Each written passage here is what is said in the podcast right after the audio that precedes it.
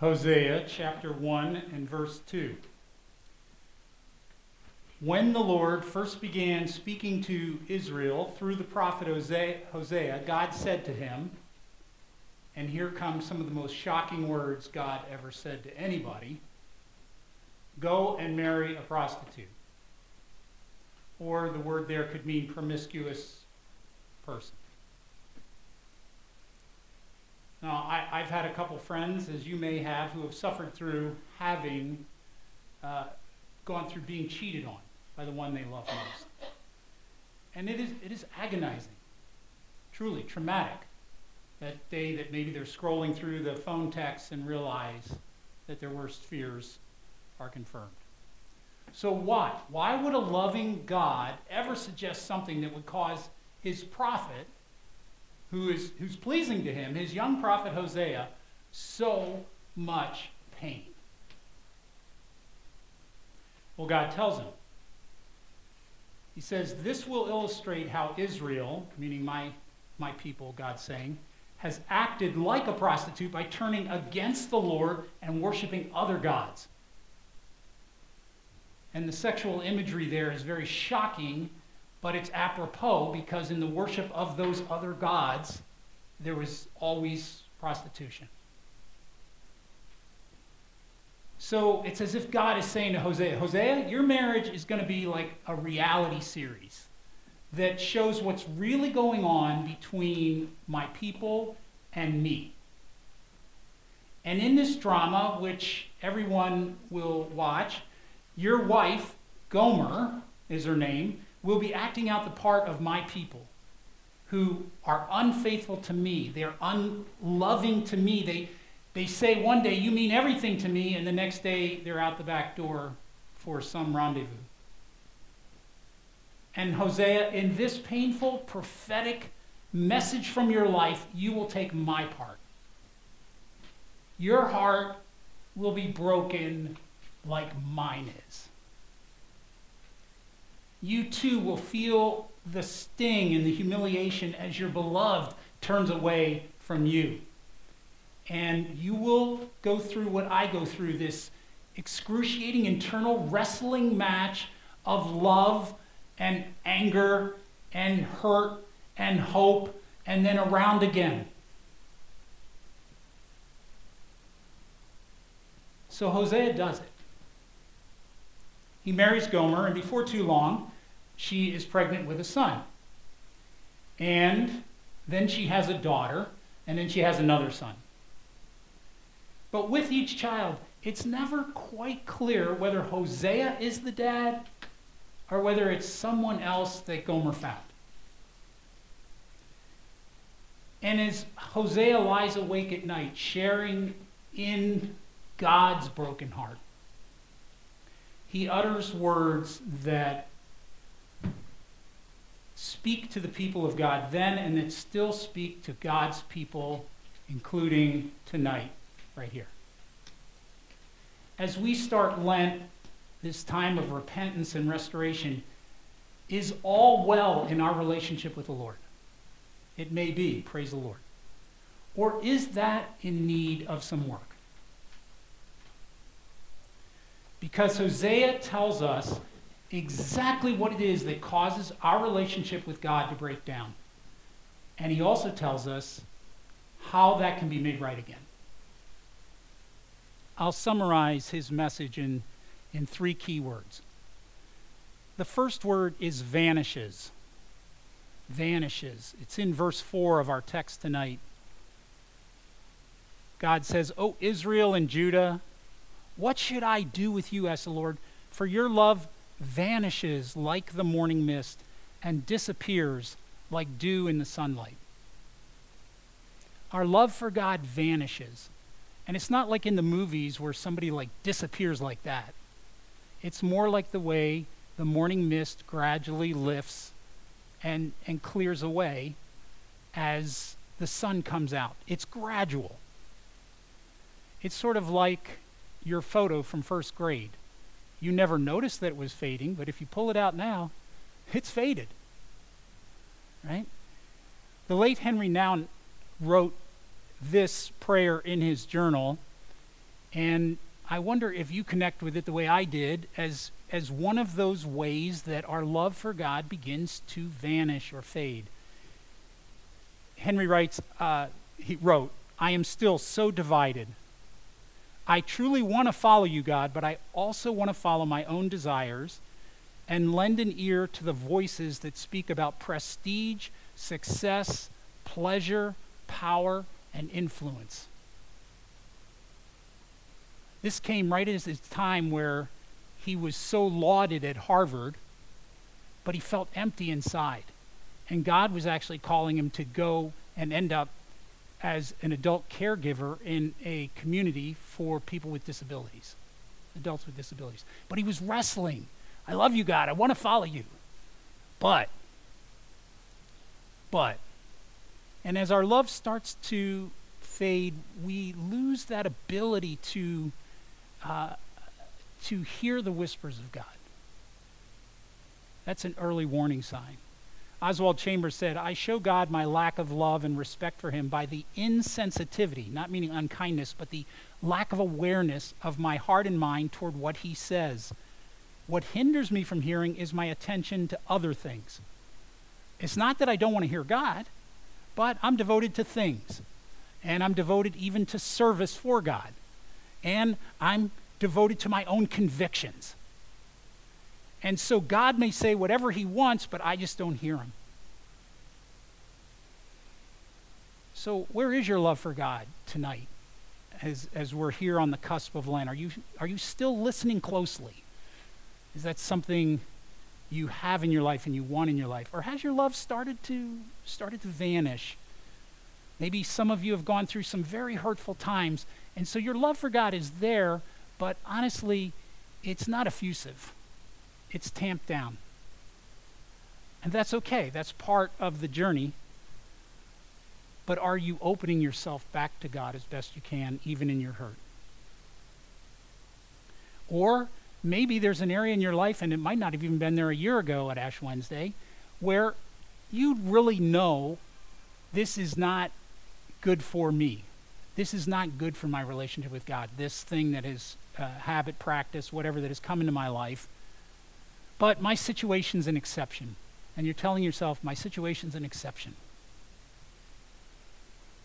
So whenever our love for God starts to vanish, which is pretty much what the Bible calls idolatry, so does our love for others, which is pretty much what the Bible calls injustice. Idolatry and injustice always go together. Hosea says this, hear the word of the Lord, O people of Israel. The Lord has brought charges against you, saying, there's no faithfulness, no kindness, no knowledge of God in your land. You make vows, you break them, you kill, you steal, you commit adultery. And God is saying, don't you see? You go off to these other shrines of other gods who are not gods of justice.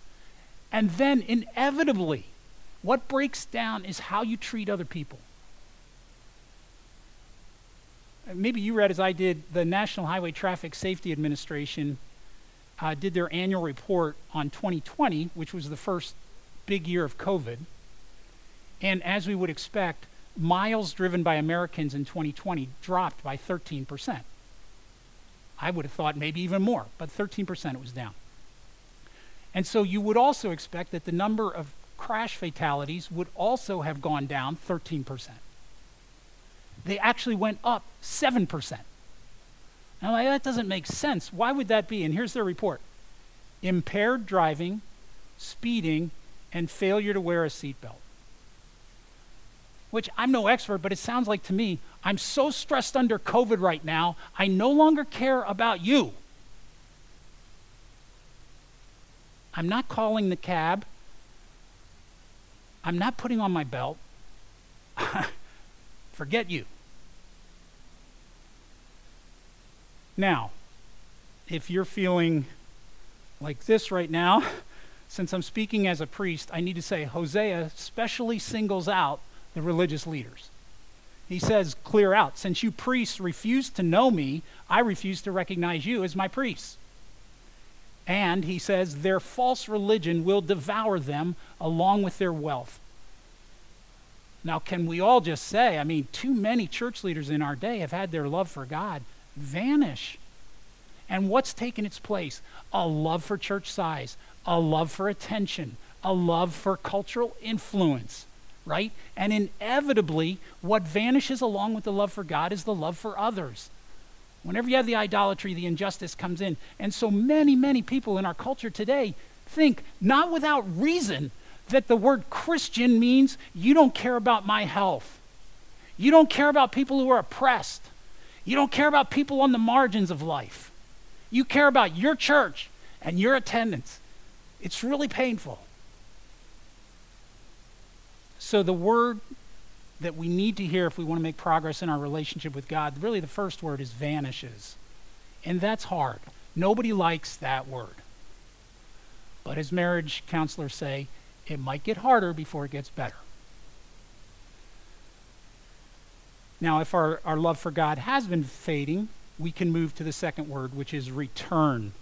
Hosea's second word to us is return. In our text tonight, you'll see it there in chapter 6 and verse 1. Come, let us return to the Lord. We used to know him. We used to love him.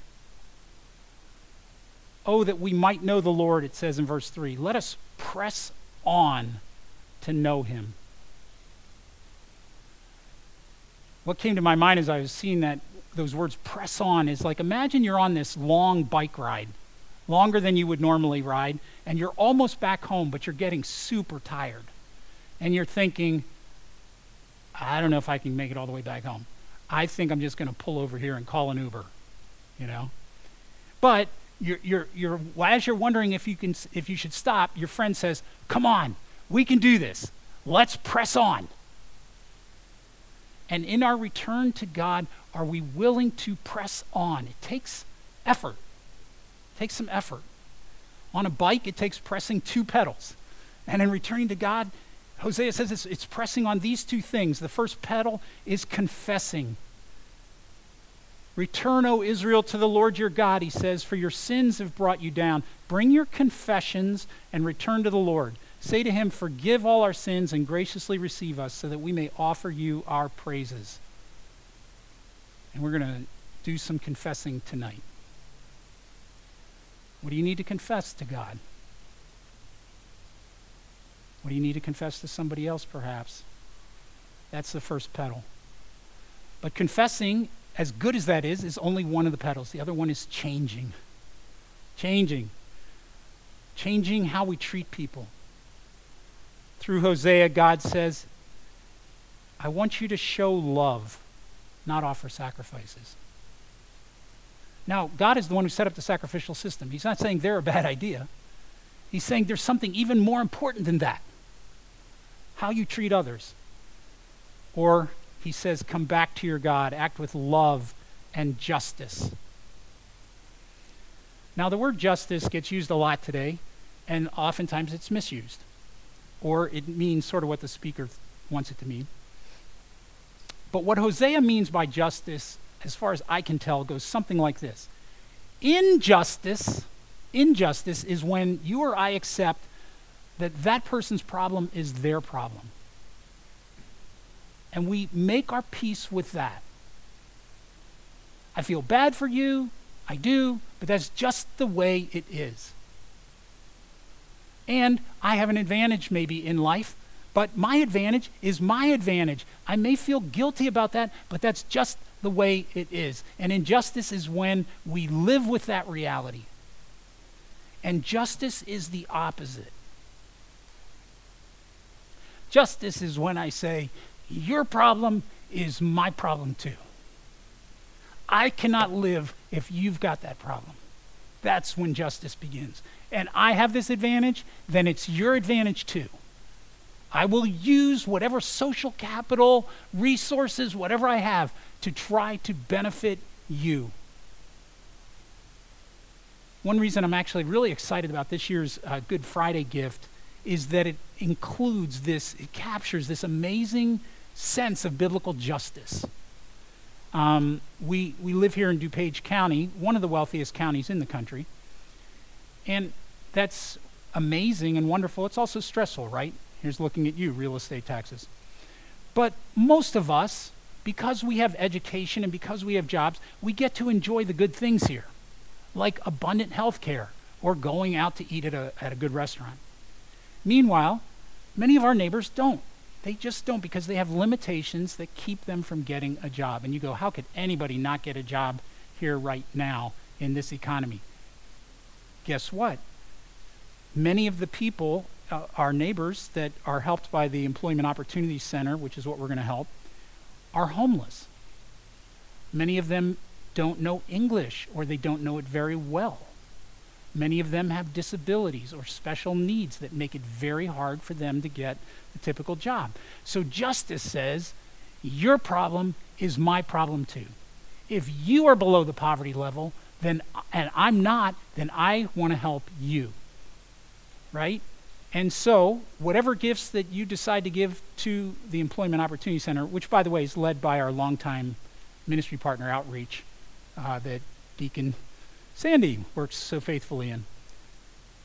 What it will do is it'll help people on the margins of the economy get training and practical job skills, interviewing skills, resume help, all that kind of stuff, paid internships, so that they can work their way into getting a job.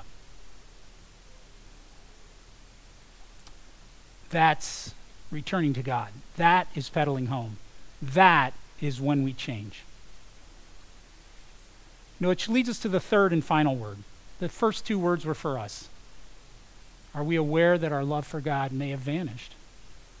Be vanishing. And the second word is return. But the third word is God's word. It's restore. By this point, considering how our love for God does fluctuate, vacillate, vanish, and how we struggle to confess and change, we would expect God to kind of say, this is not working, and write us off. But God chooses another way. Chapter 6, verse 1, come, let us return to the Lord. In just a short time, he will restore us so that we may live in his presence. God will restore us. He will take us back. He will let us live in his presence. And once again, Hosea lives out in his own life what God is saying. By now, apparently, Gomer has left him. And she's moved out to go live her crazy. But things apparently have not gone well for her, because she's now run up so much debt that she's got only one option left, which is to be sold as a slave. Now, most people in Hosea's sandals would feel, too bad, so sad for you. You spurn me, you cheat on me, I take you back, you walk out. Maybe now you're getting what your life choices have led you to. But God is not most people. God says to Hosea, go and love your wife again, even though she commits adultery with another lover. This will illustrate that the Lord still loves Israel, even though the people have turned to other gods and love to worship them. Wow. The late, great Haddon Robinson picks up the story and tells it this way. He says, in the ancient world, slavery was an established institution. Every major city had a place where men and women would be bought and sold like animals. And he says that historians report that at some auctions, the people being auctioned were actually stripped of their clothes so the buyers could figure out what they're buying, which happened in our own country, okay? So, but anyway, it was to such a place, Robinson says, that Gomer was taken, and to such a place that Hosea was called to go. You can imagine the scene. Gomer led up to the slave block. And then folks notice that out on the edge of the crowd, there's her husband, Hosea. I mean, you can hear the gossip, he says. Well, he's come to see her get what she deserves, here to see her get her punishment and be sold into slavery. And then the bidding begins. Someone says, I'll give you 10 pieces of silver for her. Somebody else says, I'll give you 12. And Hosea says, I'll give you 15. The gavel sounds and Hosea pushes forward to buy his ex-wife, but he doesn't buy her to punish her. He buys her to redeem her. Hosea is saying something like, I have bought you, and now I want you to live with me. I want you to be faithful to me. I promise you, whether you're faithful to me or not, I will be faithful to you. Come, let us return to the Lord, and he will restore us, and we will hear those words from God. As he says in Hosea, my heart is torn within me, and my compassion overflows. I will not come to destroy. I will be faithful to you and make you mine, and you will finally know me as the Lord. Amen.